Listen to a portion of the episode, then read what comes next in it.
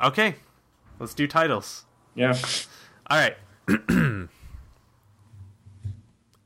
Hello and welcome to What's the Deal? The Seinfeld. Damn it! Sorry. What, what do you have? Your like forty year old Casio watch going off over no, there? No, it was a oven timer. Just let me. I'll be one second. Oh good God! Is there a Chiron on your oven? Lol.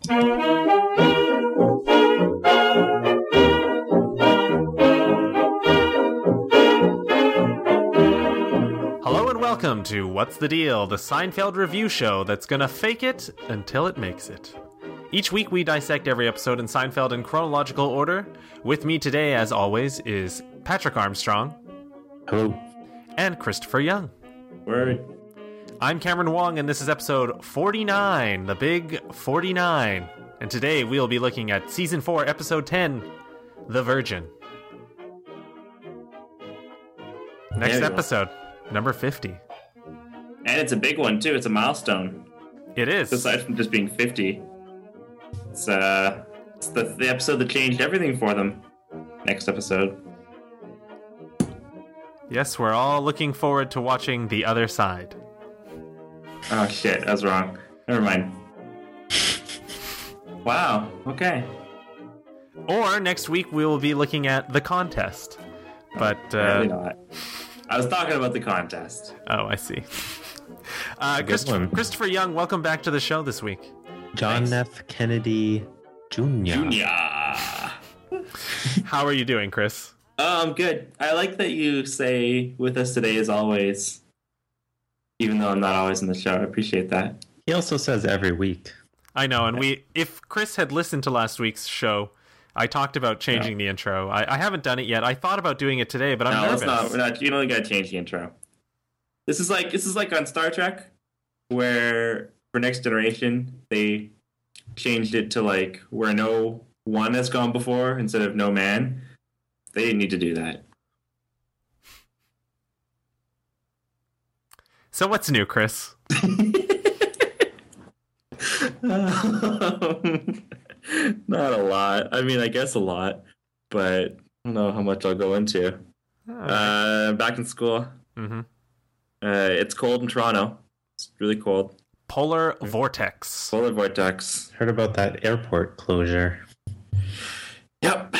Couldn't fly my plane out. It was a Mhm. bummer. Had to park the Um, Gulfstream. I did. Yeah. Uh, other than that, no, not a lot, I guess. Let's see. Saw that uh, Wolf of Wall Street movie. Oh yeah, the uh, werewolf movie. Indeed, yeah. You can only uh, trade stocks in a full moon. Oh. Bye. Sell. Did you like uh, Wolf of Wall Street? Let me guess, you did. I did, yes. Uh, I'd really like to see that movie Her, which I know Patrick has seen. So when I ask him how he's doing, I'm gonna ask him about that I think I'm gonna go see that tomorrow. Oh, there you go. Yeah. Yeah, yeah. Uh, I don't know when I'm gonna see it. Maybe I'll see it this weekend. I don't even know if it's playing locally yet. Is it in wide release now? I think. Uh, so. yeah, I I think think that's how I saw it. It was just at like the Megaplex. Well, the Montreal, you know, megaplex. Yeah, they're so they're so so much better than us Former home of the Habs. with their culture and their poutine. Patrick Armstrong, how are you this week? I'm good. Did you know that they turned like the old like the Forum hockey stadium into like a like a multiplex I theater? did, I did not know that. It's like it's like kind of and like they sort of kept the like a lot of the Hab stuff, so it's like a kind of like a shrine. There's like a statue of uh, a bunch of famous players. It's pretty funny. Are you thinking of the movie theater famous players, or you're? Hey, Of go. the, the the players from the team. So, Patrick, you saw the movie Her. Is that correct? I did, yeah. The Spike Jonze flick from this year. And how did you feel about it? Mm, I thought it was good. I liked it a lot. Um, I mean, to be fair, I tend to like all of Spike Jonze's movies, so I'm maybe not the most uh, objective observer. Like it's like any Woody Allen movie, I'll watch it. You know, whatever. But How do you feel was, about uh, where the wild quite things good. are, Patrick? I thought uh, where the wild things are was okay. Oh, okay. Uh, this I thought was really good though. There's lots of cool like futuristic computer interface design. Lots of like interesting clothes. Futuristic Los Los Angeles looks really sweet. You know, to be honest, I didn't even know the movie took place in like a discernible future. I didn't either. I thought it was just like Siri, It's like like 20 Siri that works. It's like 2058 or something. Holy smokes! I did not realize that. Spoiler alert. I was gonna say Alright. I'm not seeing it now. Thanks. Yeah, Yeah. dick. Um, the main character's name is like Theodore Twaddle or something, no. which is a little. It's a little that's not a name. distracting. But uh, otherwise, pretty good. Well, I'm I'm gonna check it out. I think. Amy Adams wears some cool clothes in it. She's got a good style going on. Well, in the future. Yeah. It's hard to judge these future styles. You know, they come and go so quickly. Your shoes are now dry. Your jacket is now dry. But yeah, I would uh, I would recommend it. You're thinking about seeing a movie? Go see her. And you know what? Can I make another recommendation? No, one one per show. No, let's If- hear it. Double up. If you want to play a video game, you should get the like new Double Fine game Broken Age. Is that in good. is that in wide availability now? It is as of today, or I mean, as of last Tuesday when you're listening to this. Uh, No, but there. uh, oh, from when they're yes, I see. yeah, um, but yeah, you should check it out. It's on Steam. It's twenty something bucks. You should get it. Nah. It's great if you like any kind of adventure game. If you like Sam and Max hit the road, Full Throttle, Grim Fandango, any of those, you should get it. Nah. Cameron, how are you doing? Probably not. I'm doing fine. Uh, not not too much to report. I, I went to a hockey game this weekend and I got a free T-shirt out of the prize cannon. Wow. So did the- you like Did the wager cannon actually get really? shot at you? Like like a cannon cannon? Well, it's a high air pressure like portable bazooka that shoots rolled up T-shirts to people. Nice. What if someone gets like beamed in the head? Well, they get hit in the head by a low velocity soft piece of fabric. Suing. Um, Cameron, let me ask you this: what what was the person who was shooting those T-shirts like? How would you describe that person? Are they Um. Well, kind of. Uh, probably about medium build, average height, uh, and dressed in an orca costume and named Finn. Oh, I see. sexy. Very, Uh, very 'cause- sexy. in in the fall, I went to um a, a like football game, and the guy who was shooting the T-shirts was like this gangly seventeen year old who looked really uncomfortable. What? Uh, and so he was just like, like shooting these T-shirts, but looking really awkward and uncomfortable as he was doing it. It was very strange. It made me almost like, it made me like want him to not give me a T-shirt because he seemed so uncomfortable. It was very strange. And did your wish come true? My wish came true. Nice. Good. Um, yeah. Well, that's interesting. You know, I, I kind of want to see both of those movies we talked about uh, for my, my other things. I, I kind of want to see Wolf of Wall Street. I'm not really dying to see Wolf of Wall Street. Um, So we saw it, right? yeah, Zoe saw it. Yeah. Uh, pe- people like it. That's good. And then it's funny. I really want to see her, yet I don't know that I've like really liked any Spike Jonze movie I've ever seen. So We had this conversation before though. And that you're like you said you didn't, but you liked adaptation quite a bit. I mean, quite a bit is really putting words to my mouth. It's probably It's not. it's the movie of his I can like handle. I think. You don't like Did being John like- Malkovich? Or no, no, no. I don't like being John Malkovich. Hmm. Uh, like I, I find that movie pretty, pretty so-so. Hmm. Uh, and I really like where the wild things are. Can't stand it. Bad movie. How can you say that? I saw it. Yeah, how can you say that? But you know, What about all those? What about all those Bjork videos he directed? Yeah, what about Sabotage, Cameron? Sabotage is a sweet video. Yeah, it's pretty good. I don't know. I mean, uh, I, I know I'm on the outside in this group about Spike Spike Jonze Don't movies, deny but Sabotage. uh, sabotage. All right, I'll, I love the Beastie Boys, Yeah, come to your senses, man. but uh, see, that's interesting because you both liked Where the Wild Things Are. Yeah, I, I overall liked it. I mean, I didn't, I didn't like not a masterpiece or anything, but I thought it was a good, good movie. Good, especially good for like a movie aimed at kids, but still enjoyable for adults. Uh, I feel like I think actually at the time I was running, I attempted to run a blog where I would review various things that I did just at random, and that was one of the things I reviewed. And I seem to remember writing that I felt like the movie was neither enjoyable for adults or for children. Well, didn't he also do that um that pavement documentary? You ever see that? No, I don't know. That was pretty good. Uh, I, I don't know. I fe- I feel like I can't judge him on a documentary. I guess. Anyway, this movie wasn't very similar to any of his other movies. Well, I'm I just thought it interested was good. because I really like uh, Lost in Translation, and uh, your wonderful partner Emily had a suggestion that someone should write uh, a paper comparing uh, those two movies, and one as being a response, uh, or I guess her as being a response to Lost in Translation. Especially given the spousal history.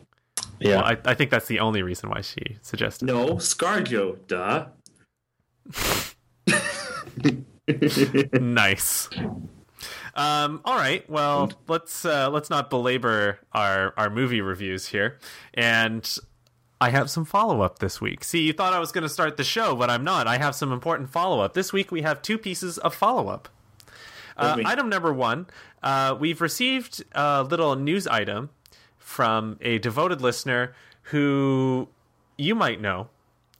His name is David, and on this show about uh, five or six episodes ago, Chris Young said that uh, Dave uh, received a cool Blade Runner umbrella as a gift. Do you remember this, Patrick? I do. Yeah, vividly. And and it's a Feels pretty like it was yesterday. it's a pretty cool umbrella. Am I right? yeah, Oh, absolutely. that's awesome.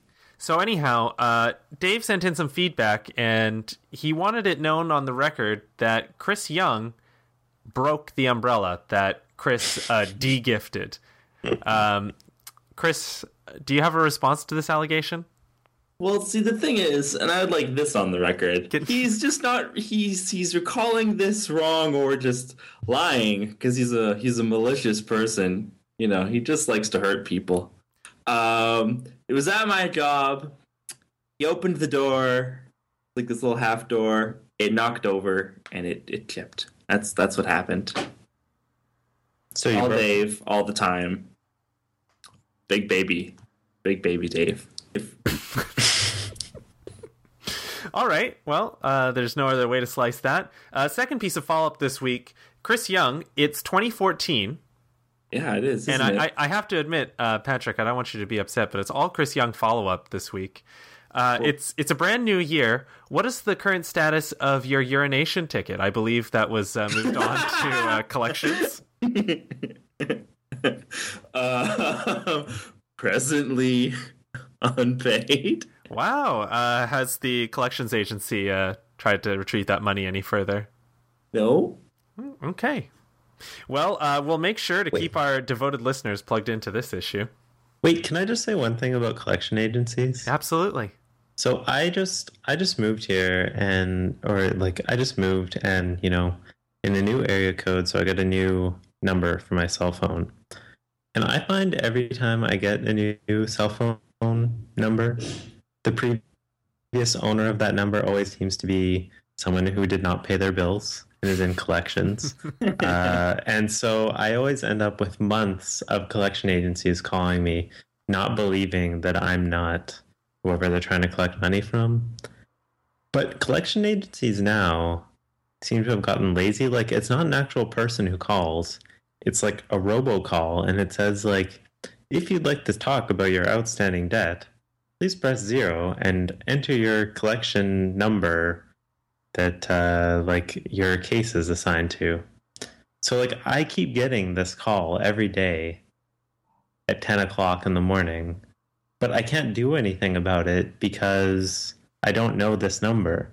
And I tried just pressing zero, getting an operator, nothing. So are they trying? Like, if this happens to Chris, he's just gonna be like, "Well, it's just a robot. I'm just gonna hang up." Yeah, or three- he's gonna block the number on his iPhone, like I did with this collection. You're just about to say, why don't you just block the phone number? But you did, I guess. yeah. They have like 30 phone numbers, though. I've been getting them from different numbers. Well, I don't know. Yeah. Come on, collection agencies. You're not gonna get money out of Chris Young with that kind of attitude. Not might. like that. You might. It's like trying to squeeze urine out of the stone. Sure. Yeah. So, uh, this week, I encourage you to head over to what'sthedealshow.com as I do every week and check out all the show notes and everything we have set up for this week's episode where we look at The Virgin, in which Jerry uh, finds out that a new romantic option is a virgin. George finds out that his job is good for meeting women, but is distressed that he finds himself in a relationship. Elaine tells it like it is and uh, gets involved in some litigation, and Kramer watches some television. Patrick, with that riveting introduction, why don't you take us into this week's episode? Yeah. So we started with the monologue, and this week Jerry is talking about relationships, specifically ending a relationship. Talks about how it's hard to get out of a relationship, so we just need a get out of relationship free card. Classic. Mm-hmm. Now, I'm not going to lie though, that does kind of sound like a great idea. I don't know how we could standardize this and make it really happen, but I think I think I'm for that. I think I'm for that too. Yeah, that'd be like going on like the Facebook relationship status and just like putting like single, and that's it, right? Like and it's over. like it's just over like the other person just understands they're moving out of your apartment the whole thing Because I mean, it's funny. Uh, the rest of the joke reminded me of that classic Chris Young story where he arranges uh, a breakup with a with a woman he was dating. Chris, uh, I, I'm not sure if we've talked about this in the show before, but Chris was in a relationship and he went to break up with her, and she suggested that they not break up just for a little while longer, and Chris uh, agreed to this. I did. And so I kind of thought that you definitely, of all people, would really be into the idea of one of these cards. Uh, only if I can get several. well, you get you get three for your, for your life. I feel like I'll take it. Yeah, yeah. Three would probably be good. You know, I'd use them wisely. And actually, it's funny because maybe we could take the uh, robocalling uh, collection agency model to the dating world. You know, when they don't, you know, in Chris's case, where the person doesn't seem to be understanding what's happening, just have the machine call them. If you would Yeah, like to getting it, discuss the, if you would like to discuss the status of your destroyed relationship, press zero and enter your heartbreak now. and they just call every day. I like this. this would go well for me. I see no downsides for anybody really. Yes, except for a callous society where no one cares about anyone but themselves. I care. this is a notice of end of relationship from christopher young Actually, I want it to be like on the uh, If you would where like they just to dispute this end, please hang up now and Well, I- don't call again. I want the machine to have that like robot voice, except when it's the person's name, and I want the person to say it. I want it to just like cut in and be like Christopher Young. and like in the background it's like his friends at the bar being like yeah man do it Yeah, take that bitch. Oh, for, it's been a while uh, that I've had to make so many edits on a show. All right. um all right uh so like speaking of being out uh the first scene jerry and george are at the i guess this is at the comedy club and george's wearing a big coat for some reason indoors Ski jacket. I guess I guess mostly to yeah, advertise his ski lift card. because women love skiers.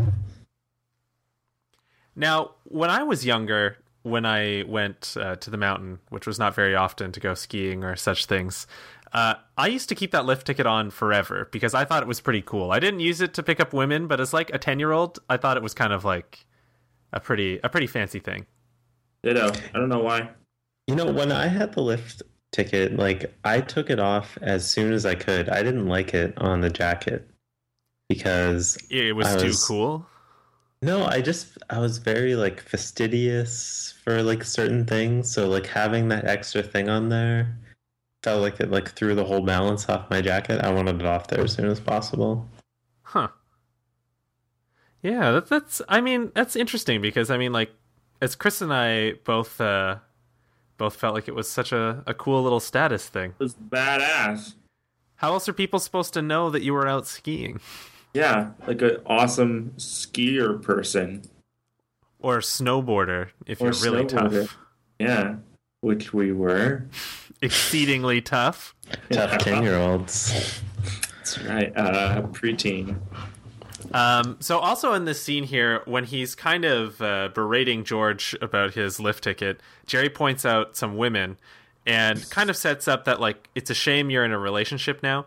I really feel like the downfall in this episode of George is completely planted into his mind by Jerry, and I feel like almost on purpose. I feel like Jerry's basically goading this situation into uh, into happening. Yeah, well, it's funny because George is already dating a like beautiful woman that he likes. You know, the whole thing. So like, why Wow. is Jerry poisoning this? Uh, I really don't know. Actually, it's it's it's strange, and yet Jerry does so little. It's like George is always right on the edge, and just like the little whisper, just that little hint is enough to make George just go like flying off. hmm Um, yeah, I don't know. It's it's a weird thing. It's it, like it feels like Jerry's almost torturing George on purpose. Yeah, Biff.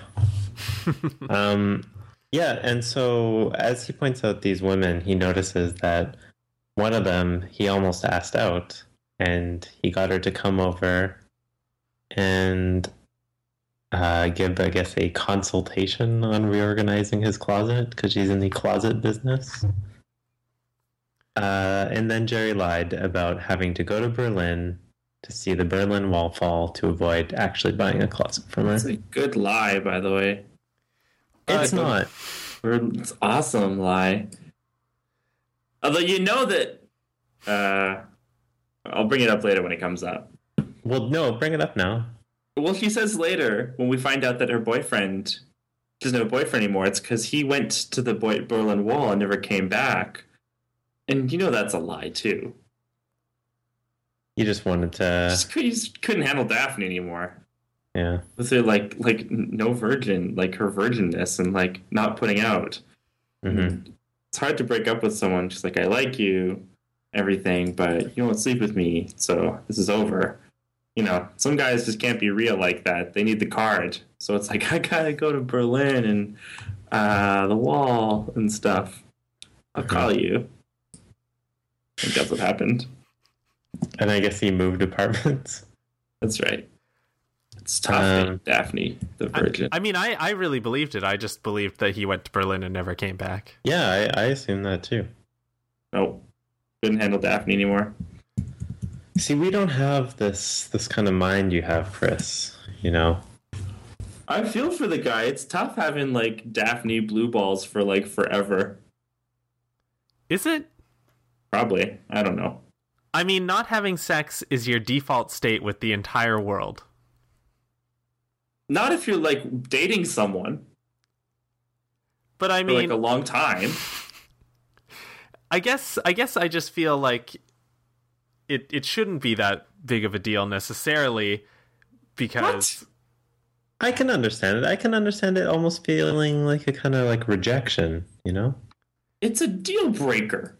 I'm just I'm just saying that I don't think he'd have to like pretend to have moved to another country to to get out of the situation. I don't think it's I don't think it's that severe.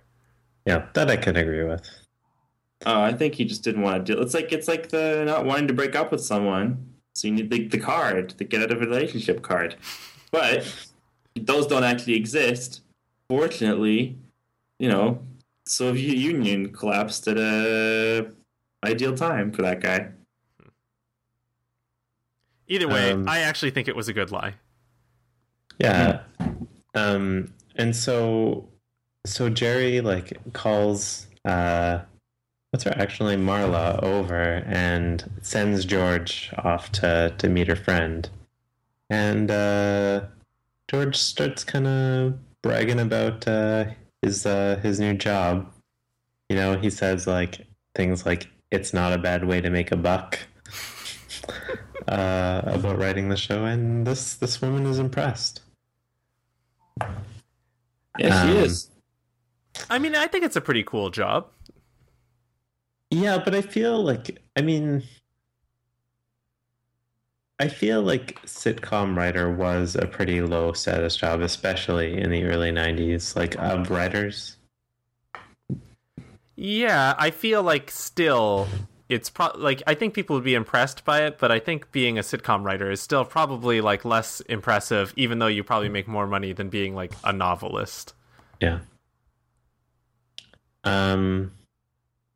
Okay. Uh. So the next scene, Jerry and George, they're at the coffee shop, and Jerry's asking George if he's gonna ask her out. Um, sorry, go, it's just this entire scene uh, where Jerry has this like checklist for George. I really feel like George must be incredibly inept if he requires a checklist for this at this point. Yeah. Well, I mean, especially the one like the Saturday night date is implied, you know? And if you're doing every like four or five like just check up phone calls, you know? Yeah, I mean, like he's he's week? he's just kidding himself, right? Because I think he's I think George is basically a jerk in this situation for even thinking about ditching Susan in the first place.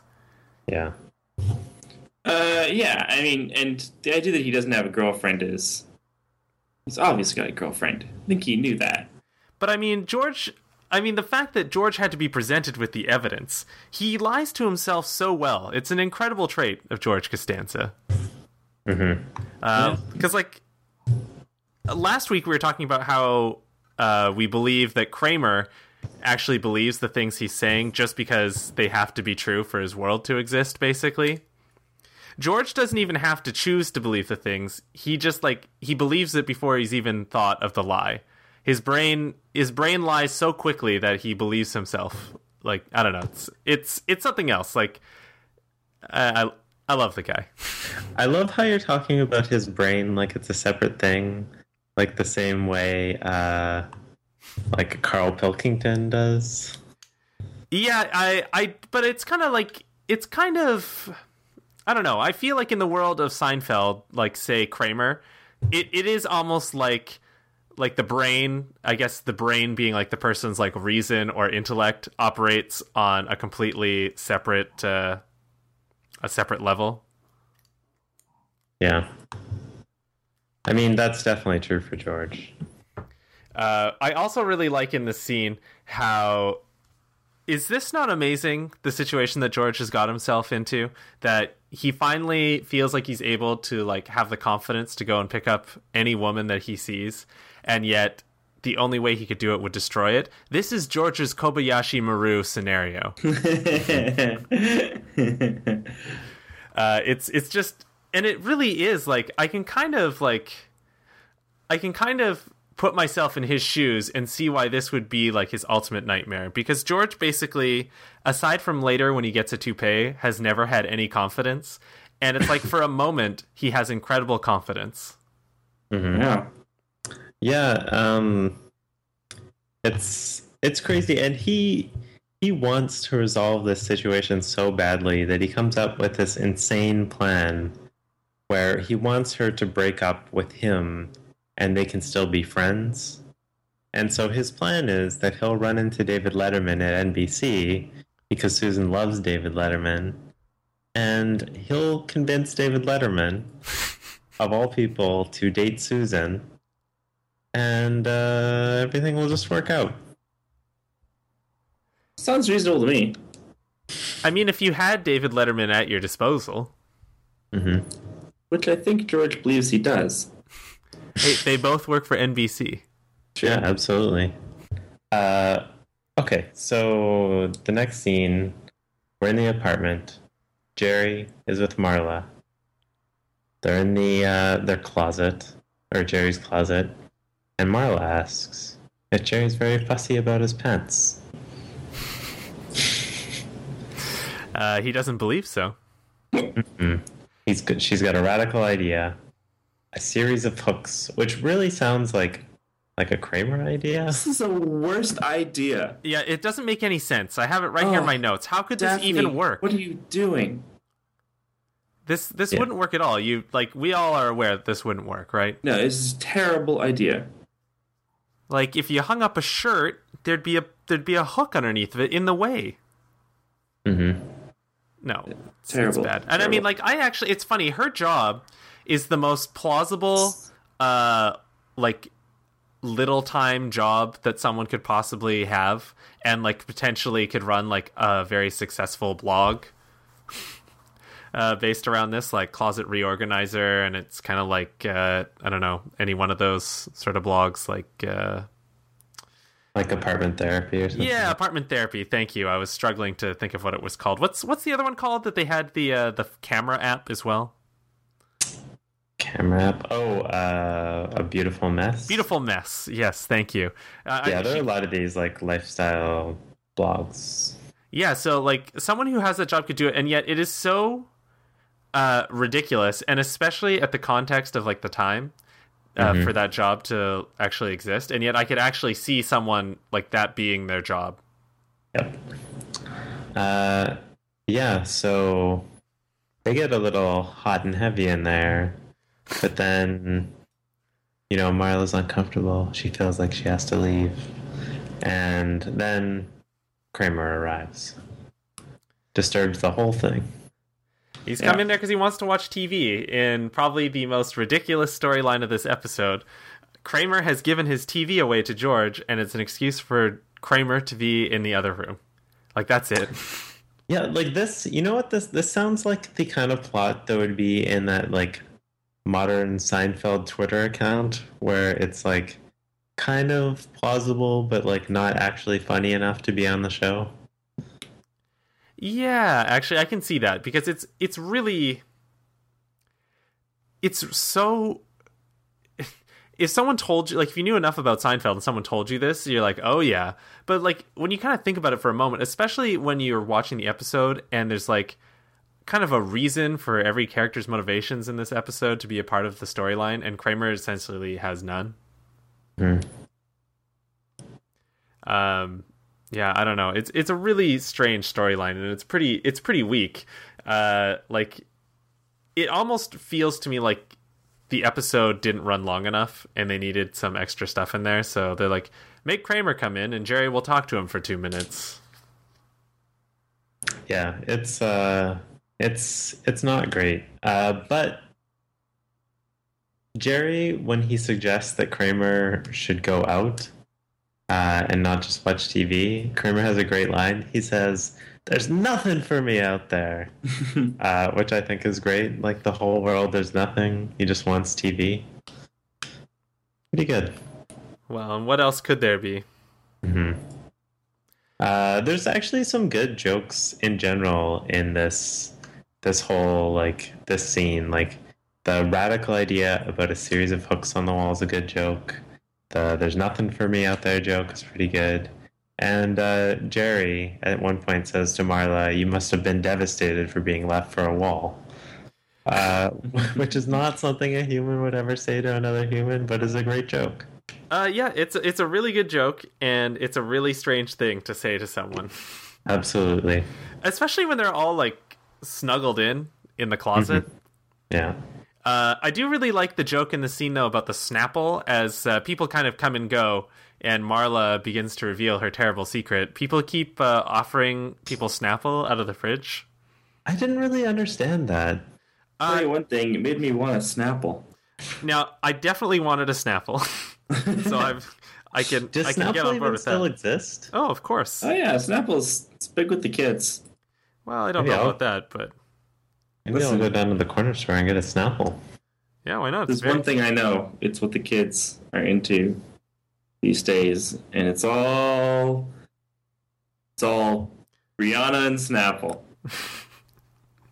Uh, but I liked, uh, as you guys are probably familiar with Arrested Development, there's that joke on Arrested Development where they're like talking about how Hollywood, uh, like screen settings are so detailed, and then in that scene they like open up a cupboard and there's just a single cup in there. Uh, that's kind of what this reminded me of because they're offering her this Snapple, but there's just one Snapple in that fridge. Why is everyone offering this one Snapple to someone? Like Elaine offers it away and then drinks it. I don't know. I thought it was really strange. Uh, and I don't really know that I get the joke either. Yet, I I, I did laugh. A ringing What's to endorsement. get? Snapple's tasty. This episode of What's the Deal is brought to you by the Dr. Pepper Group and Snapple. Now, I know you guys have had some drinks before, you know, from those other guys. I'm not going to say their name, but you know who they are. But say you want something really refreshing.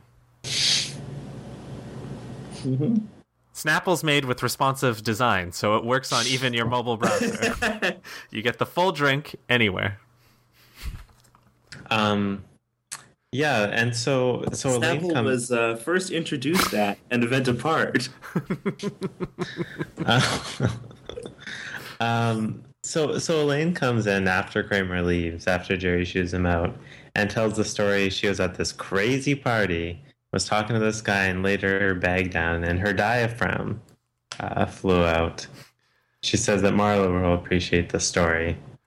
This makes Marla so uncomfortable. She leaves, and Elaine is then uncomfortable because she, you know, she doesn't want to be anti-virgin. Now, I mean, what did you think about Marla's reaction to this story? First of all, I remember being like a kid the first time this episode came on, and being and making the just like unbelievably fatal mistake. Mom, what's a diaphragm? hmm And then she explained it to me. And then her Uh, purse flew open. Yeah, and I'm still like I like I don't know. Is the diaphragm still a popular use of contraception among women today? I've never known any girls that use a diaphragm, I don't know how popular it is, but it, it definitely still exists. Um, and I guess it's just something you put in when you want it. Or I don't know. Well, as of I remember an episode of Sex and 2002, the City where the old one got her diaphragm stuck up there. where is up there? What are, are we talking about? Like it got like in a like on the top She shelf of it a up. pantry. Yeah, on top of the fridge. Oh, that could be very frustrating. Yeah. Yeah, 'cause especially because you know sometimes it's hard to get into the fridge. So, uh, as of uh, 2002, only 0.2% of American women were using a diaphragm as their primary method of contraception. Point two. So if you're in the diaphragm business, you know, time to find another business. I suppose so. Um, like, have you guys, have you guys actually ever looked at a picture of what a contraceptive diaphragm looks like? No, let's take a look. It, Uh, when it I was looks in kind of like a suction cup. Yeah, when I was in, it looks kind of like uh like a, a condom before you roll it out. but but much bigger. Yeah, when I was in school actually, like when we did like the like health class, uh they like showed a Look at diaphragm. that. Yeah, look at that. Oh, see, I'm looking at these diagrams. You didn't understand how they worked, Chris? I thought it was backwards. Like it was just kind of like a like a Jimmy Like hat. you wore it on the outside? Yeah. No. but like I figured, you know, I figured it would be uh concave. Outwardly concave. Like it's So- it's, it's like a Jimmy hat for the cervix. Yes. Yeah. Whereas I thought it was it was more kind of like a uh, outside like a like a like a stopper cup, you know, for anything coming This in. is this is good. We're learning about contraception. Yeah. You know, we're I mean- laughing. We're the laughing, only- laughing. The only way to be 100% sure is to be abstinent. Mhm. I This episode is also brought to you by abstinence. Uh, just so you know, kids, you can contract syphilis from not having sex. All right, so it's not a good reason not to have sex. Um, Also, uh, only wear a condom if you really want to have some kind of boring sex. You know, don't be don't be lame. You only live once. so Elaine leaves to go prove to Marla she's not anti-virgin. George comes in. He's not comfortable deflowering a virgin, so they decide to order Chinese. See deflower? Do they see Yeah. deflower in the in the show? I don't know. I don't think so. I don't think they do. I think that was just just the mind of Patrick Armstrong. That was my rhetorical flourish. There's this drawing of a woman inserting her diaphragm. It looks like it's supposed to be like instructional, and yet they've got like her shirt drawn wide open, like it should, like it's it's supposed to be arousing in the diagram. I don't understand it. Diagram for the diaphragm.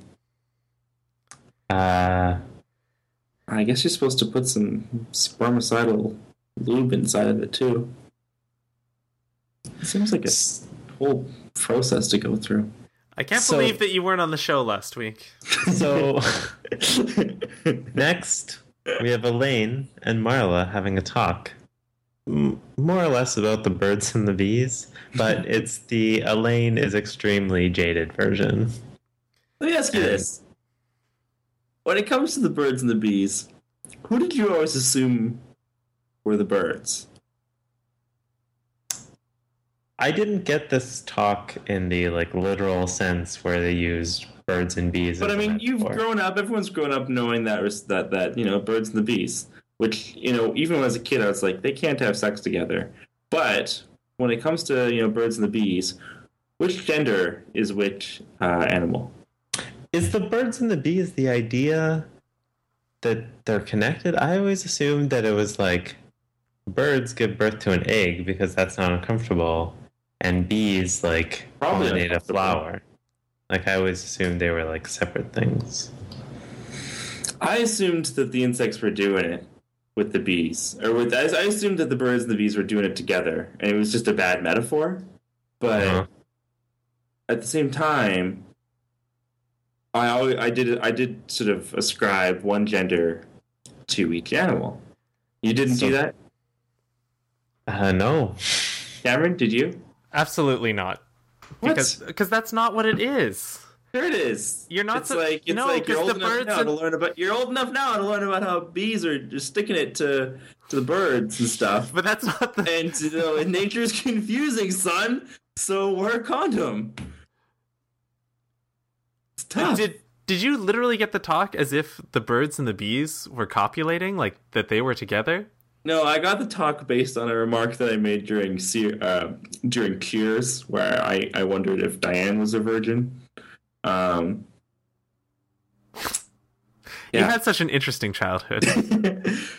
but I mean, come on. Uh, everyone's heard of the birds and the bees. I know, but it's just I- an it's just an idiomatic expression. I know, but I mean, But the birds and the bees is because when parents give the talk, they usually either they used to like talk about bees or they would talk about birds because they were like obvious metaphors and ways to talk about it. So you'd like so bees, any of this is obvious. bees pollinating birds, nest, eggs. Like it's because those two things were the common way of explaining sex. It wasn't because birds were having sex with bees. I think you're wrong. Chris, I mean Cameron, you're blowing Chris's mind right now.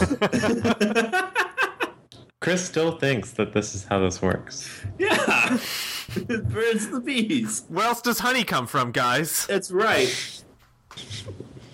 Um, so Okay, but speak- just which one did you think it was? we didn't think this. Which one did you think it was, Chris? See, the thing is, everyone you know, you, you hear like you know, girls referred to as birds, um, like by English people. Um, but I still thought the birds were the guys. I don't know. Now, I mean, not that I think that your uh, idea makes any sense at all in the first place, but why are the birds the guys? I just liked the birds more, I think. And they seemed like they'd have, you know, they'd be the dominant one in the relationship with the bees. So You know, you're I- you're into standard standard relationship sort of stereotype. I just didn't want to be the small one. But I mean, isn't the bee kind of like the seemingly obvious choice for the male because it has like the stinger? It's kind of like that sort of Yeah, that I mean, there's phallic actually- sort of thing. There's valid arguments on either side, Cameron. Is that and what's the birds are argument? nesting, you know. Birds are bigger, and they fly. Well, I mean, so do bees. Birds fly better. well, Chris, I'm sure you'll figure it all at one time. I'm sure you. I'm sure you'll figure figure this all out. You'll meet a nice lady. You'll have her over. You'll hand her a flower. I'll give One of you- the business. One of you will pollinate it. Chris will go and lay an egg.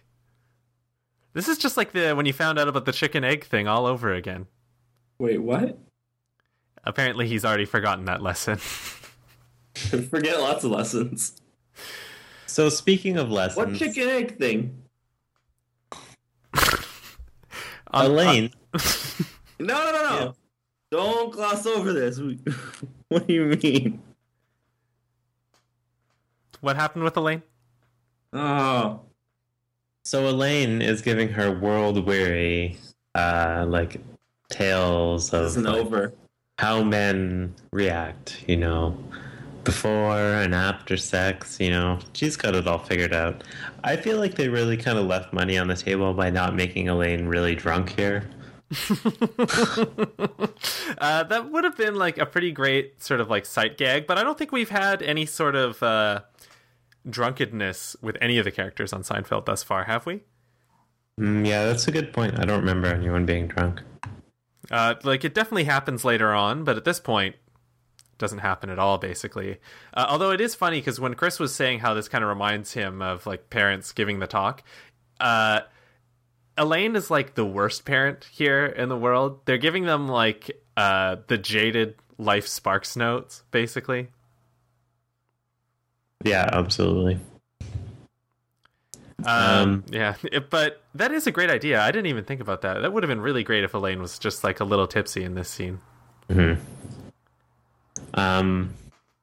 So yeah, uh, the next scene we cut to back at the apartment. Jerry and George. They're you know sitting. They're writing. George comes up with this, you know, the famous like butler idea. You know, you know, there's this guy. He gets in a car accident uh, with George. He's uninsured. Judge orders the guy to be his butler. Now, Seems reasonable. What do you guys think about that idea, like in and of itself, as sort of like a pilot idea? Like Chris, uh, you know, you've been known to write. What do you think about this idea?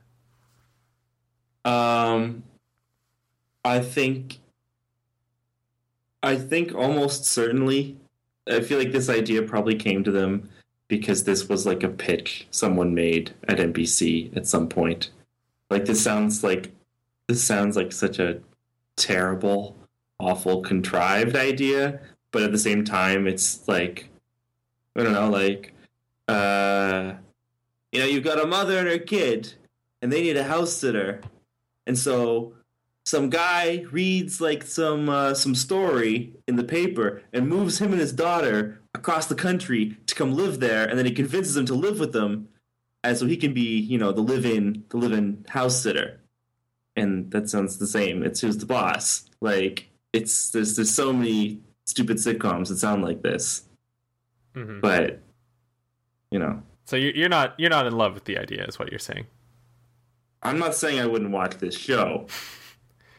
Because I actually think inherently the idea isn't that bad, but it's actually it's like a good idea for a mini story arc of a different show, not a show in and of itself. Here's the thing about this idea. It sounds very British. Oh, it does too, and and it's you know what's kind of funny about that? When I was imagining this all, Fran Drescher was on this show. Yeah, right. Like you Wait, imagine because you got to imagine ca- the butler has like a like a, a tux on the whole time. What Oh, yeah. character is Fran Drescher playing? I, I wasn't sure. I don't know who she was going to be on the show. She would she was be a member of that show.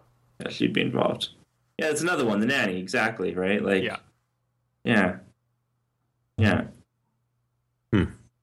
So I, don't- I don't know why, but it sounds British, and it sounds like a sitcom I've seen, or all of them. Uh, but I mean, it's, it's- I don't know.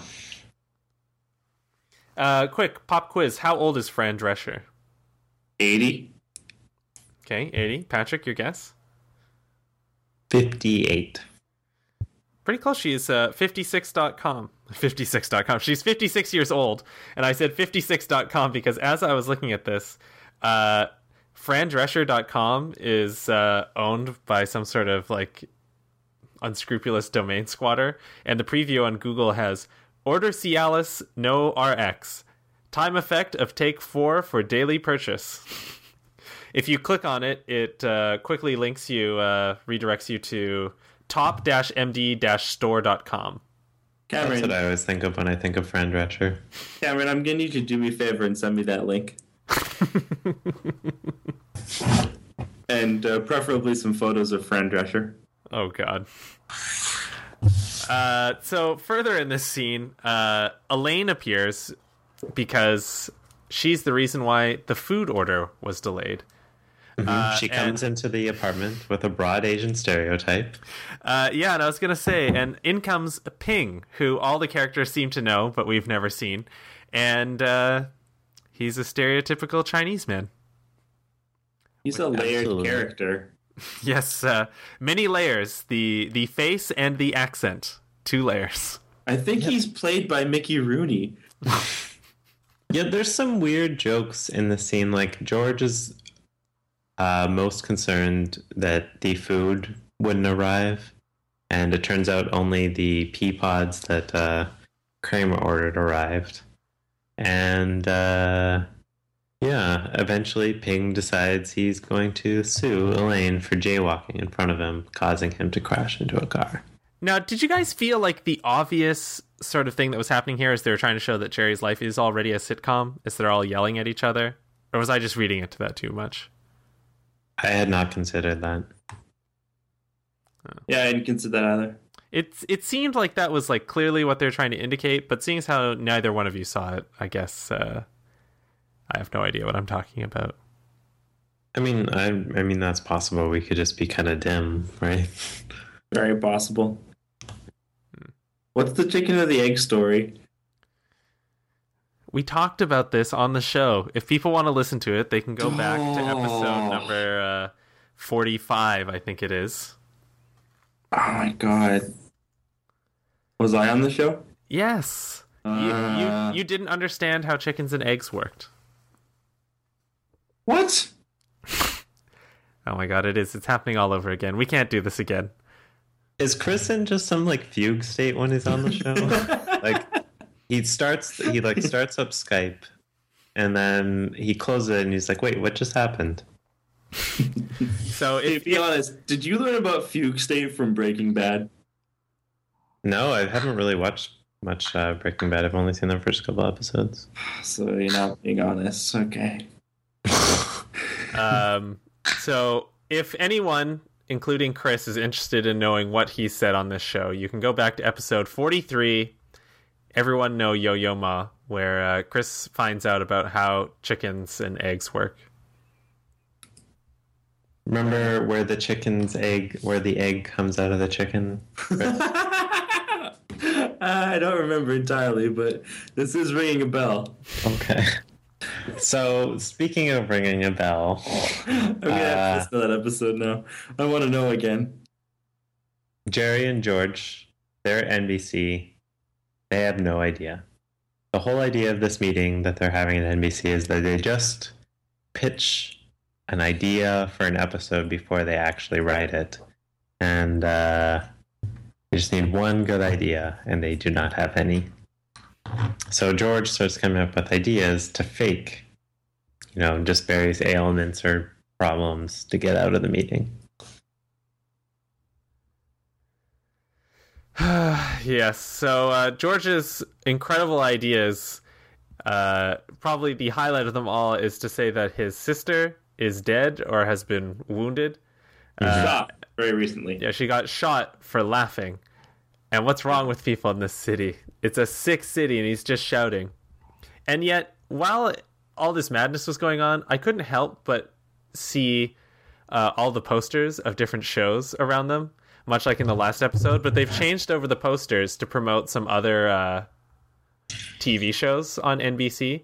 And Quantum so- Leap. I was gonna say I really liked the Quantum Leap poster up there, but the show I had never heard of, and the picture just was very odd. Was the show called Sisters? Mm-hmm. and they're all sitting around in it. I, I looked into it. It was actually on the air for six years. They had 130 episodes of this show. Um, I, I, I've never heard of this show. I was gonna say, and I had never heard of it. Uh, Sisters? Yeah, and it, it was kind of funny because it was like one of the first like big shows where it focused completely on like women and women's issues, and so it was like uh, I'm trying to remember the Wikipedia article, but ba- basically that it was like a demographic sort of like hit, and they you know it just stayed on for ages. So maybe that's maybe that's uh, why we don't know anything about it because we weren't women in the early 90s. Hmm. True, I wasn't. Uh, but you know that does sound pretty like it sounds like a pretty big deal show. You know, it kind of sounds like maybe like a a forebear to one of the in the City. sisters. One of the sisters was Harrison Ford's wife in The Fugitive. Which sister? The the kind of hot one. Sela Ward. Who's this one? Looks kind of mannish. Uh, oh, she was in Signs and stuff. She looks like she's a different, not a terrible career. There's no photos of her. So uh, who does George see, Patrick? So George, he sees uh, David Letterman, Yeah, and so he runs after him. Oh, And then Susan just Kurtz is after, in it. and just after he runs after Letterman, uh, Jerry gets called into the office. So now Jerry is alone. He has to pitch this episode, and you know, there's there's a change because Russell's not there. Uh, apparently, there was a problem on the set of Blossom in L.A., so he has to go. Put that has to go fire out. This.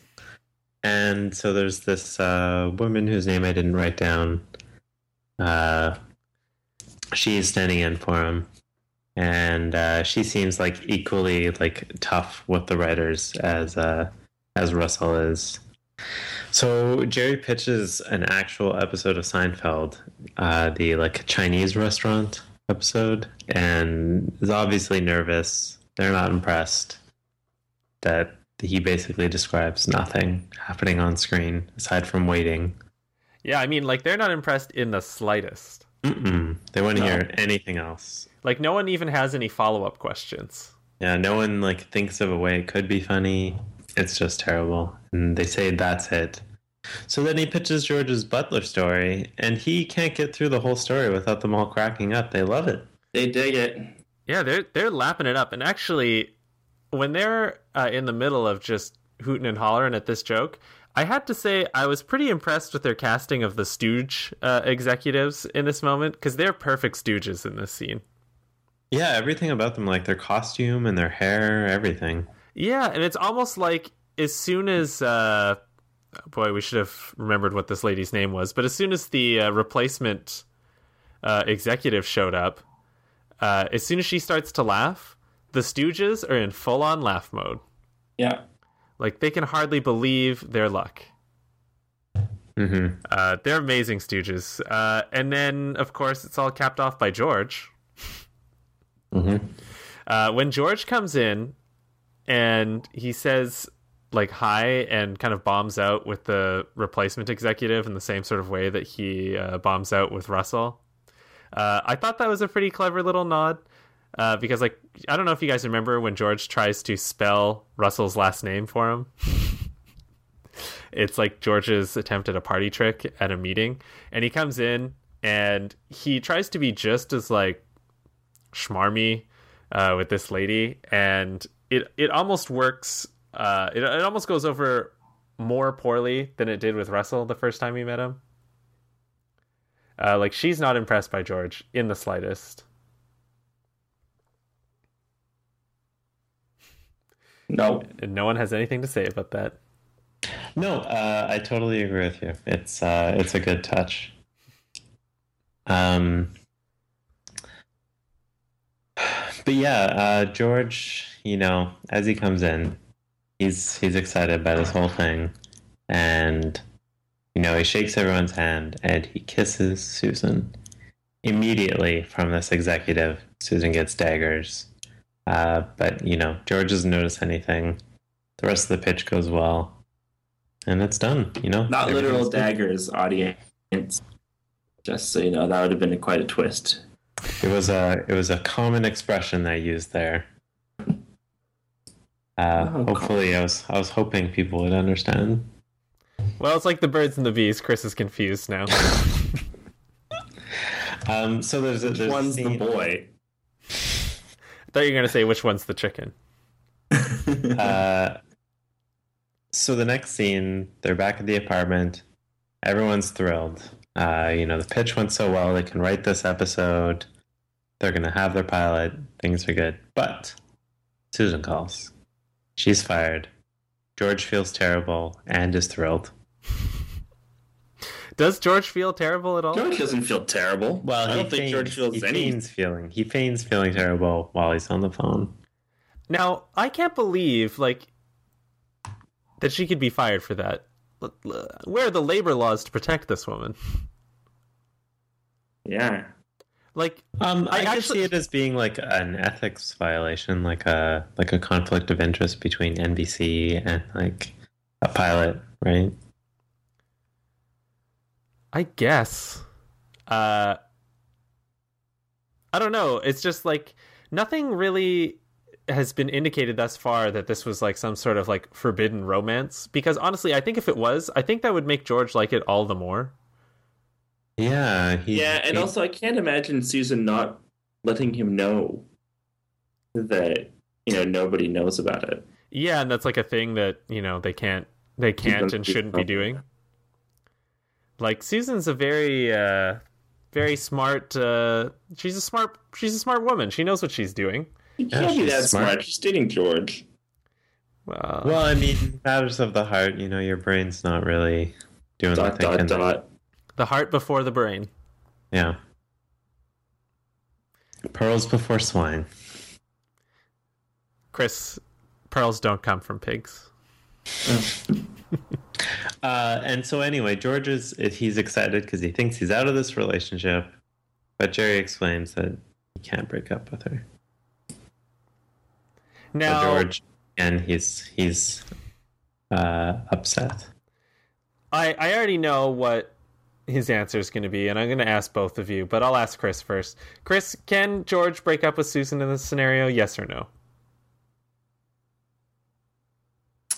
I mean,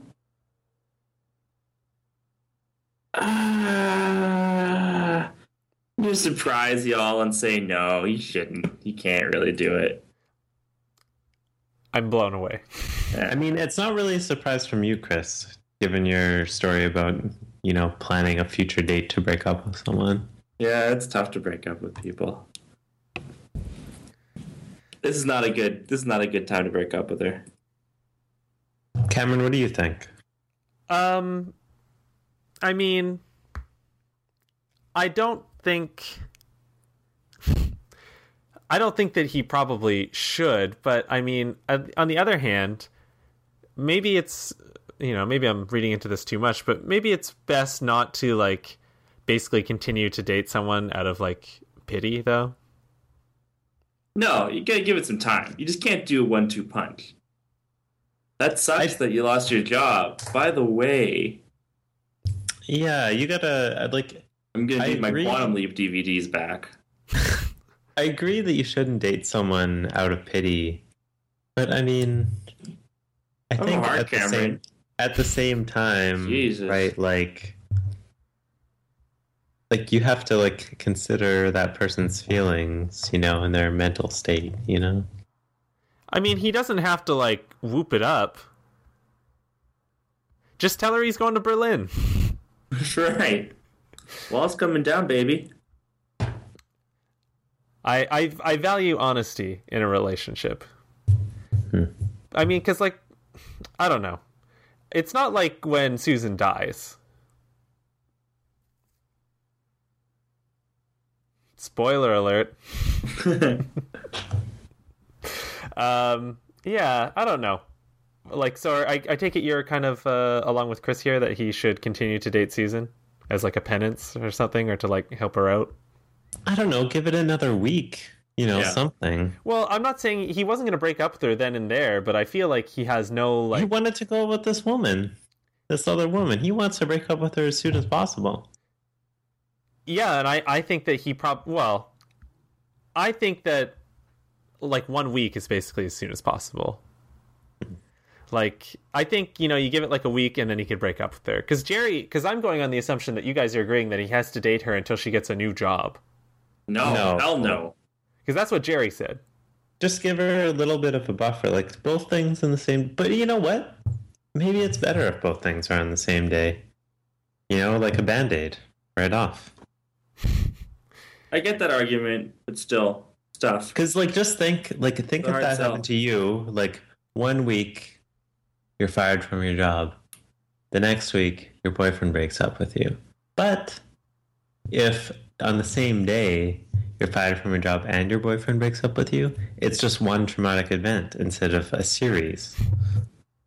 So instead of wanting to kill yourself in a week, right away. Yeah, why waste the time? Um, what's the deal? Show does not advocate that in any way or form. No. Um, all right, so the next scene Jerry and Marla. They're kissing in the closet. Jerry's getting close to closing the deal. But Marla, she's curious. She asks, Is Jerry going to leave afterwards? Like Why all he? men he do. Uh, so she's got, you know, her mind is poisoned by Elaine's cynicism. And, you know, eventually she gets uncomfortable and she leaves. Uh, it's it is something else. Uh, I don't even understand. I can't even begin to actually understand what they're doing with this character. That I understand that she's a virgin, but she's like thirty something years old. Are we to believe that she is this naive about the world? Hmm. Yes, we are. Okay, like She spends all her time in closets. that is true. That is very true.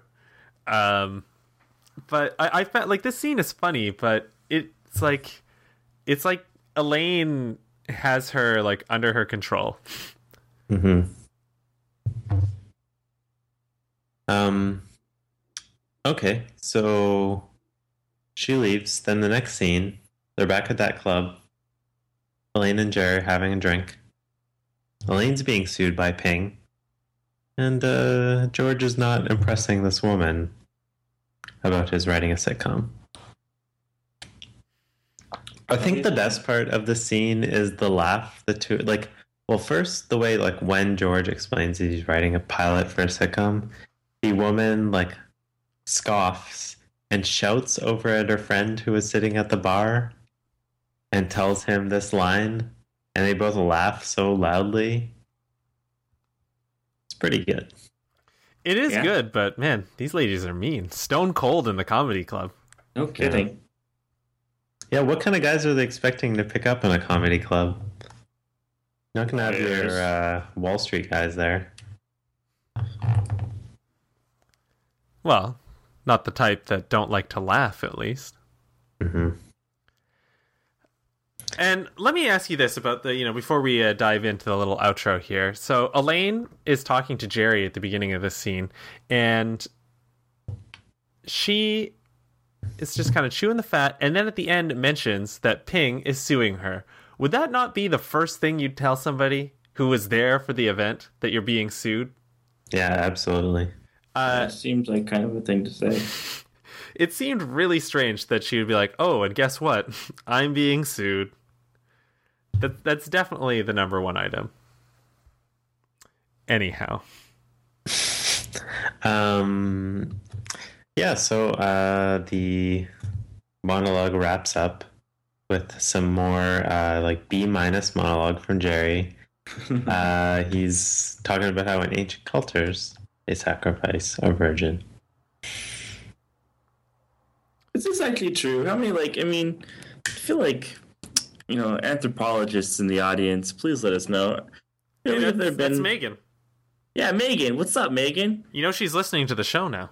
I know. Well, she's gonna take a while for her to catch up. But listen, future Megan, if you could give us some follow up as to whether or not there were actually any cultures that sacrificed virgins, specifically by either sacrificing them to volcanoes or giant apes, that would be helpful. Wait, you know what? I think I've heard about a culture that did that. I watched this movie called King Kong. I think it was a documentary. Uh, I just made that joke. What? I'm, I'm, I'm, Yeah. I'm building on your. Just I'm building- piggybacking off my joke. Yeah. You Yeah, stay taking my babies now? I'm yes ending you. I mean, I have no. Ow, I just hurt my tooth. it's a Yes, really big and- glass. Uh, yes, and And I went to drink some it's it's like this novelty sized double pint thing. And it's heavy and I hit my tooth. Uh sounds funny. Do I sound echoey? Like this? you sound normal. A- anyhow, I, I searched for the word virgin on the human sacrifice Wikipedia page, and uh, doesn't doesn't really seem to be in there. So I, I guess we'll have to have some follow up for next week on this. I feel like this is like an urban myth. This is a this is a cliffhanger, is what this is. Mm-hmm. Um, did you guys notice in his uh, outro uh, he mentioned Chuck Woolery? Did did either one of you guys know who that is? I have no idea. I don't think I do either. Uh, he was the host of the dating game. Uh, yeah, I kind of assumed it was something like that. So uh, Chris Young, this episode as a whole, what do you think? Pretty good. Eh, it's okay. Pretty good. Eh, It was okay. Uh, Patrick Armstrong. Daphne. I just I kept forgetting that Daphne was in you know more than one episode. Yeah, she's in three episodes, I think. God, it takes a long time to seal a deal with this girl. Uh, unless you're a Kennedy. Hello, Spoiler. Junior. Uh, Patrick Armstrong, your thoughts? Um, I thought it was pretty good. You know, there were some pretty good jokes. It certainly wasn't as good as the opera, which we talked about last week.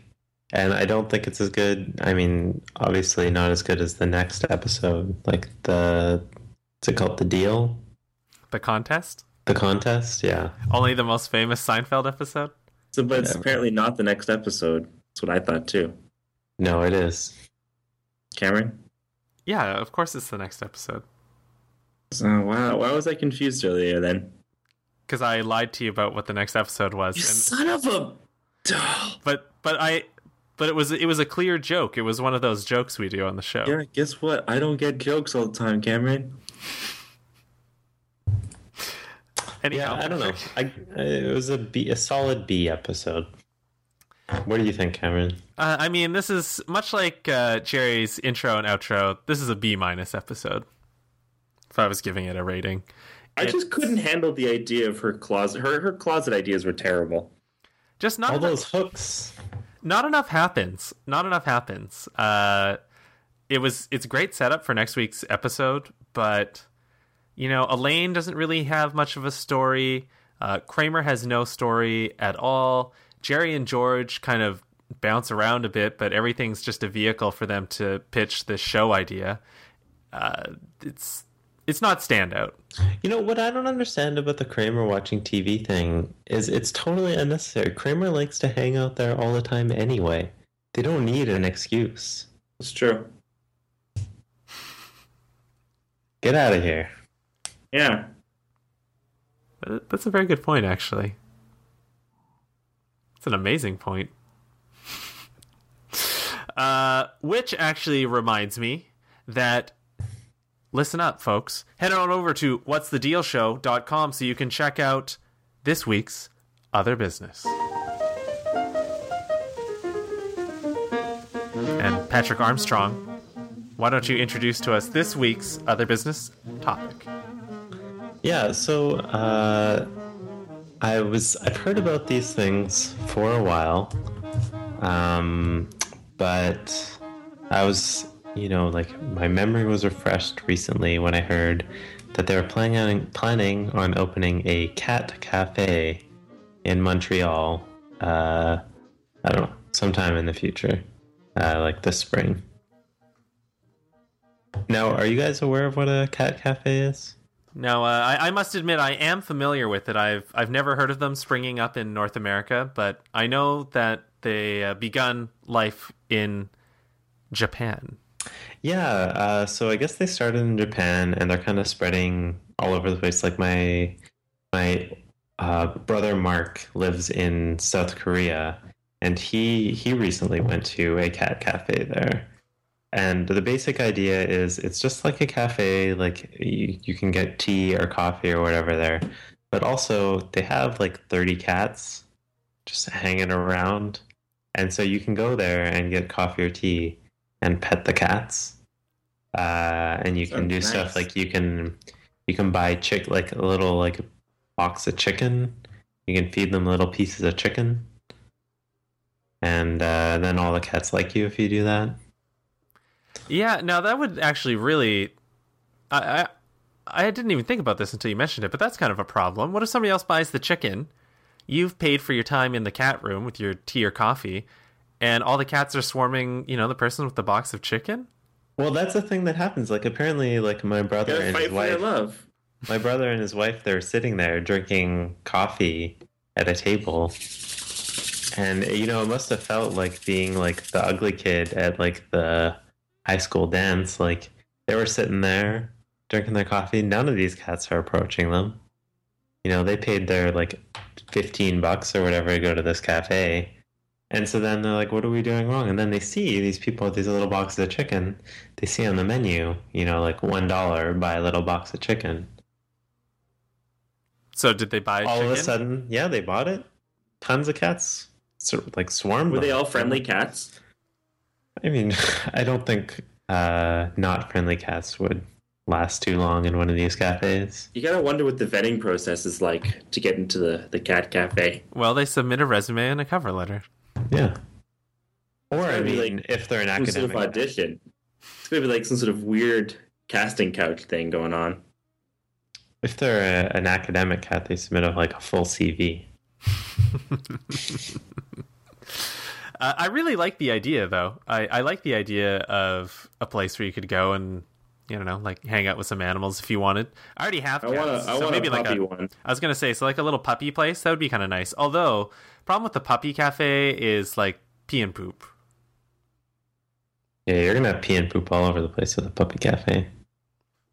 I'm actually kind of surprised that there's one opening up in North America because I feel like there must be all sorts of regulations in place that would make it incredibly difficult to open up a cafe that's full of like domestic animals. Yeah, I was wondering about that too, but apparently, um, like I don't know that uh, that like they've like gotten approval. Like they just have plans for it. So I don't know. Like they have an Indiegogo campaign to do it.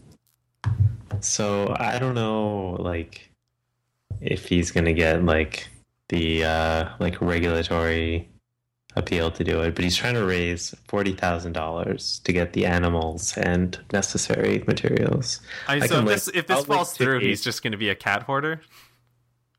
Yeah. I mean, I guess. Oh, like I can link to the story. It's in French, unfortunately, um, but uh, I guess I could link to his Indiegogo. I'll link to that. There you go. Um, he's gonna call it Cafe Chat L'Heureux, which means like Cafe Happy Cat. Oh, the Indiegogo is also in French. Whatever. How close is he to being funded? He's got uh, six thousand dollars of his four thousand forty thousand dollar goal. He's got forty five days left. Today's the first day. Well, he's So- already more successful than 3D babies. Yeah, it looks like What's he's gonna. 3D babies? Oh, you missed a doozy last week, Chris. You should have been here. It looks like he's gonna do it. Like, you can bid ten dollars and you get a free hot Cat. drink, Oh.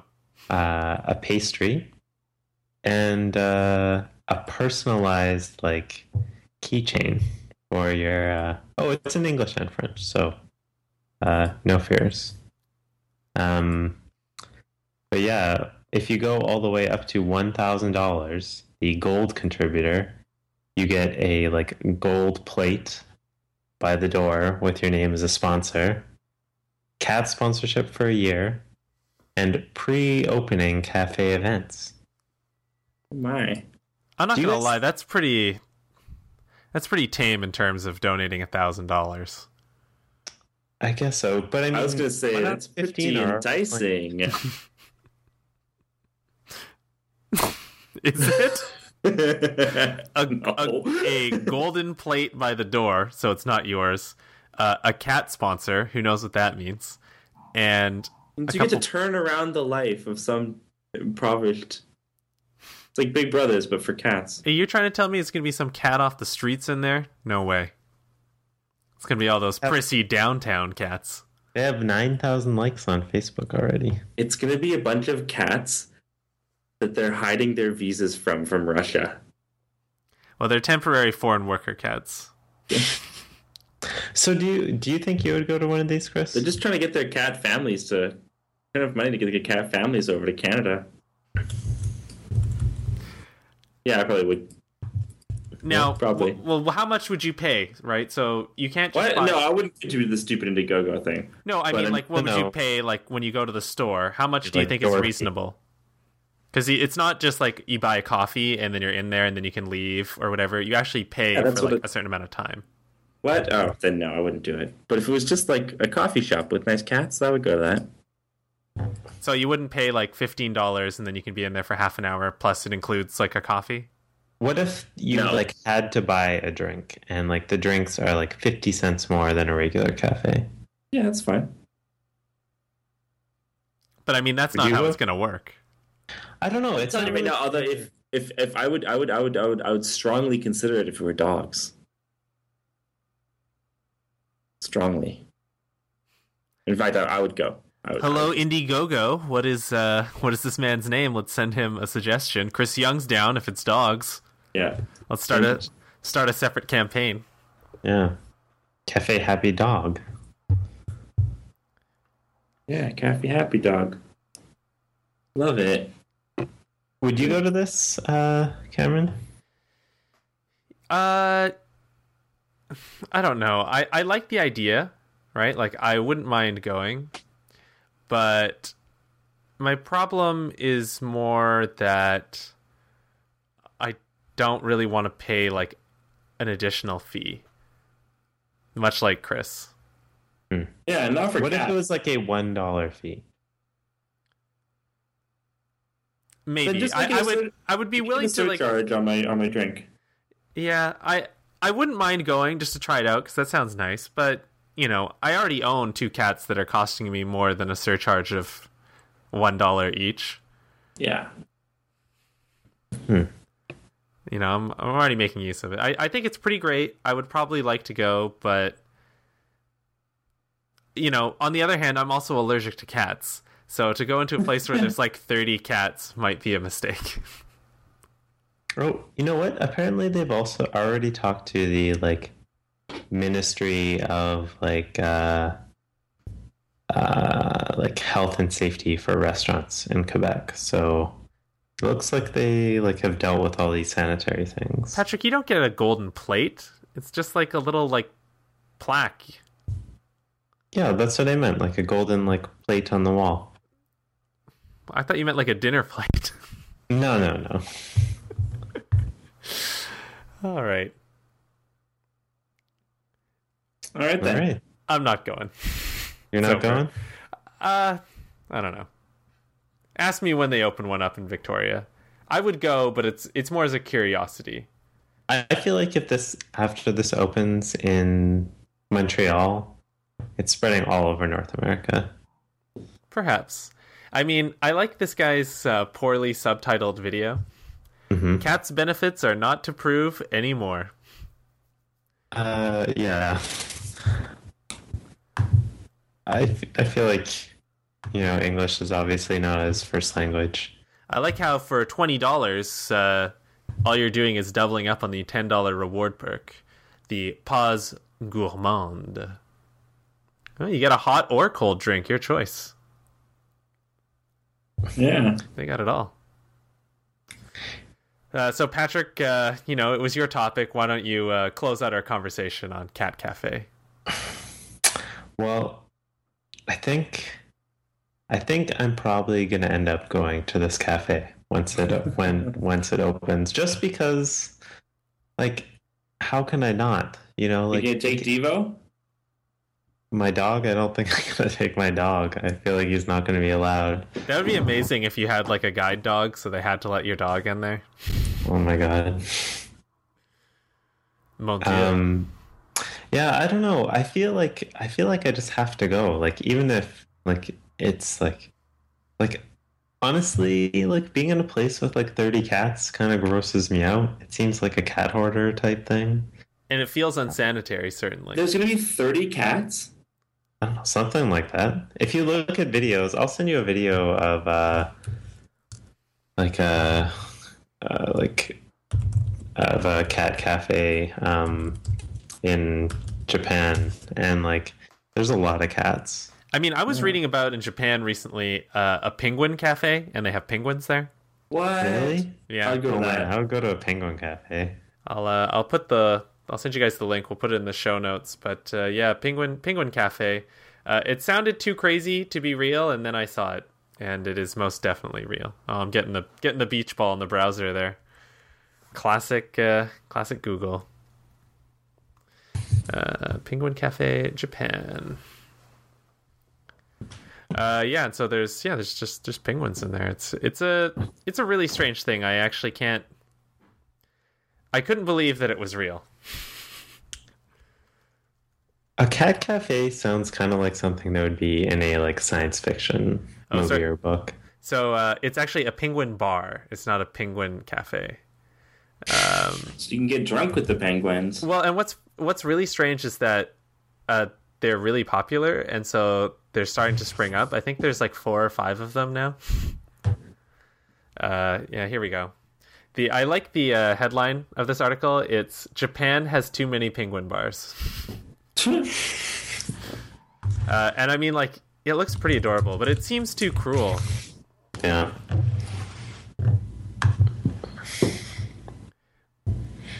But it does look like pretty amazing. Like I, Yeah, I want to hang out with penguins.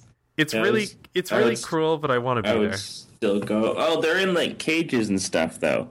I thought like it, you know they'd wander around and everything. Well, they don't walk around you, but they have like you can see them. Like there's areas where like the glass opens and they can come over and they like interact with you.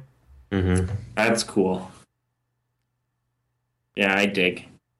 And you can feed them mackerel or whatever. Yeah, pretty strange. I would let the penguins out. So next week we'll be looking at perhaps the most famous episode of Seinfeld. Uh, certainly the most popular and well known, but maybe not the most infamous episode. Uh, we'll be looking at season four, episode eleven, "The Contest," in which George Costanza is caught by his mother taking care of his business and puts his mother in the hospital.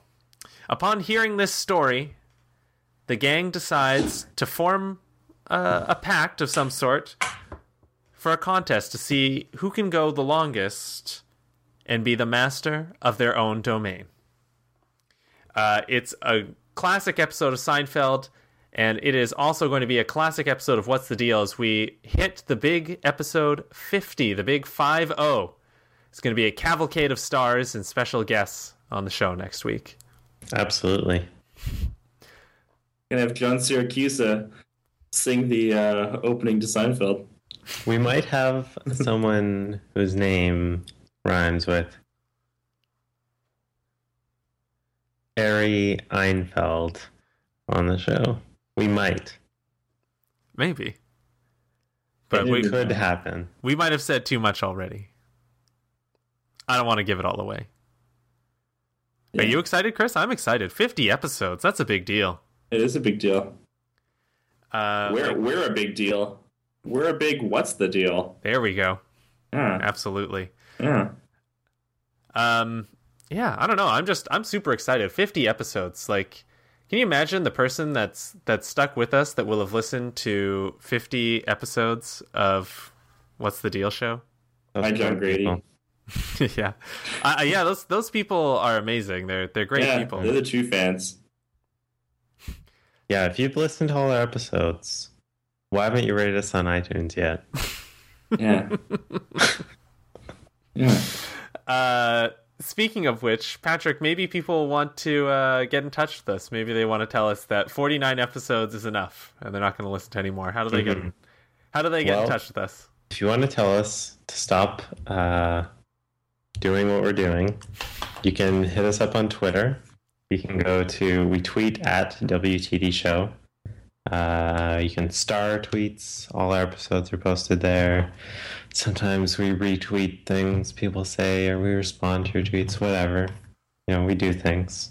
We're also on Facebook. You go to facebook.com slash what's the deal show. Uh, we post all our episodes there too. You can like tweets. You can talk other what's the deal fans. Yeah, commiserate. get Uh, in there. commiserate. Commiserate if we haven't posted an episode in a while. Make fun of us. You know, whatever. Mike uh, Mike Seeps really uh, took a took a swipe at us on there about the uh, lack of episode production. Did you guys catch Oh, that? Oh yeah, I saw that. It, And it's- Jared L. Green was making fun of us for being Canadian. What? Yep. And Jackie something said some stuff too. Whoa, Yeah. whoa, whoa, whoa. Yeah, it's been a it's been a hell of a thing over on the Facebook page. Wait, these when did this happen? I feel like I look at it pretty often, and this this all just happened. Yep. No, no. Yes. Okay, I'm I'm looking at this right now. Oh, oh, Jared L. Green just did this 12 hours ago. Yeah. Okay, hang on.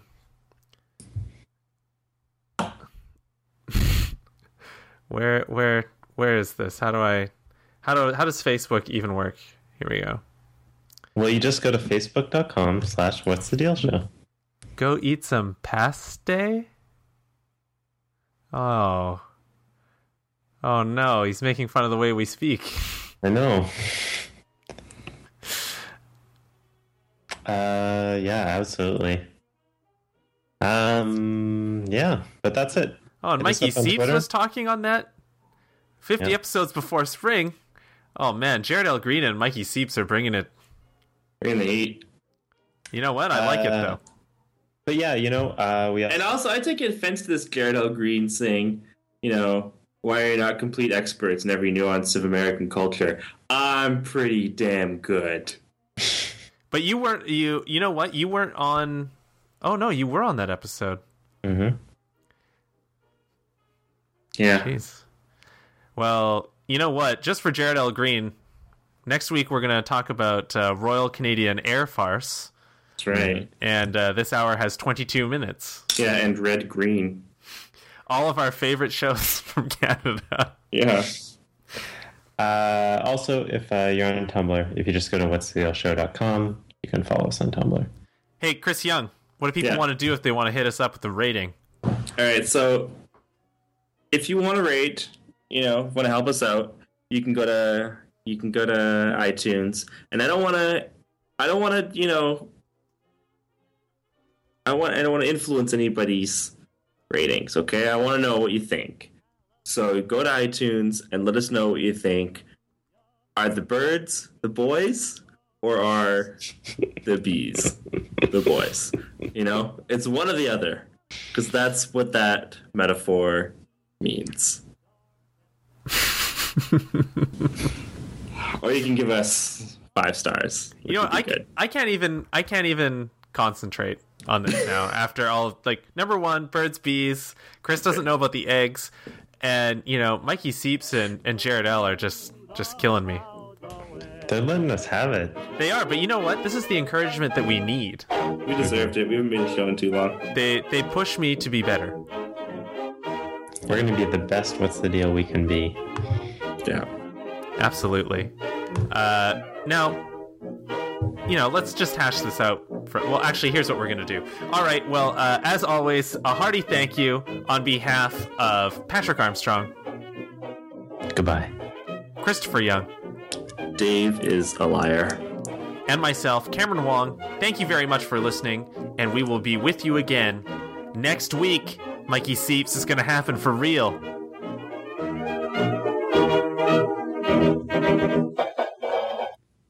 All right. Okay. So now the show's over.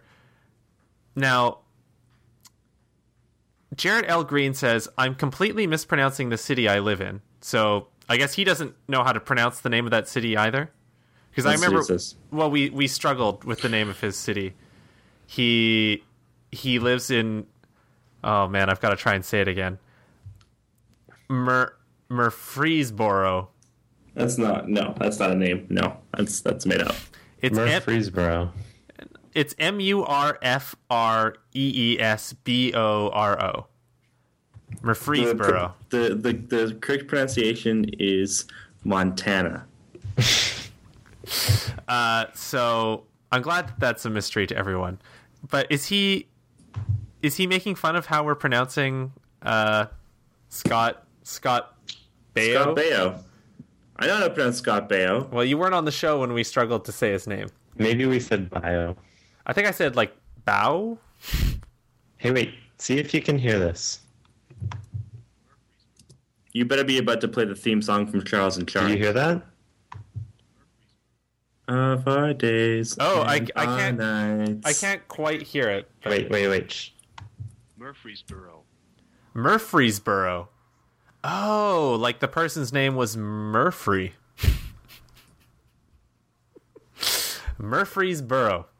There, it's definitive. Where'd you get that pronunciation from there, Patrick? From uh, Merriam-Webster.com. Okay, so. Oh, wait, wait, wait, Murfreesboro. wait. I have an actual human pronouncing it. Pronouncing it. Murfreesboro. So that's not the same as the Merriam Webster pronunciation. No, but that was a robot. Murfreesboro. Murfreesboro.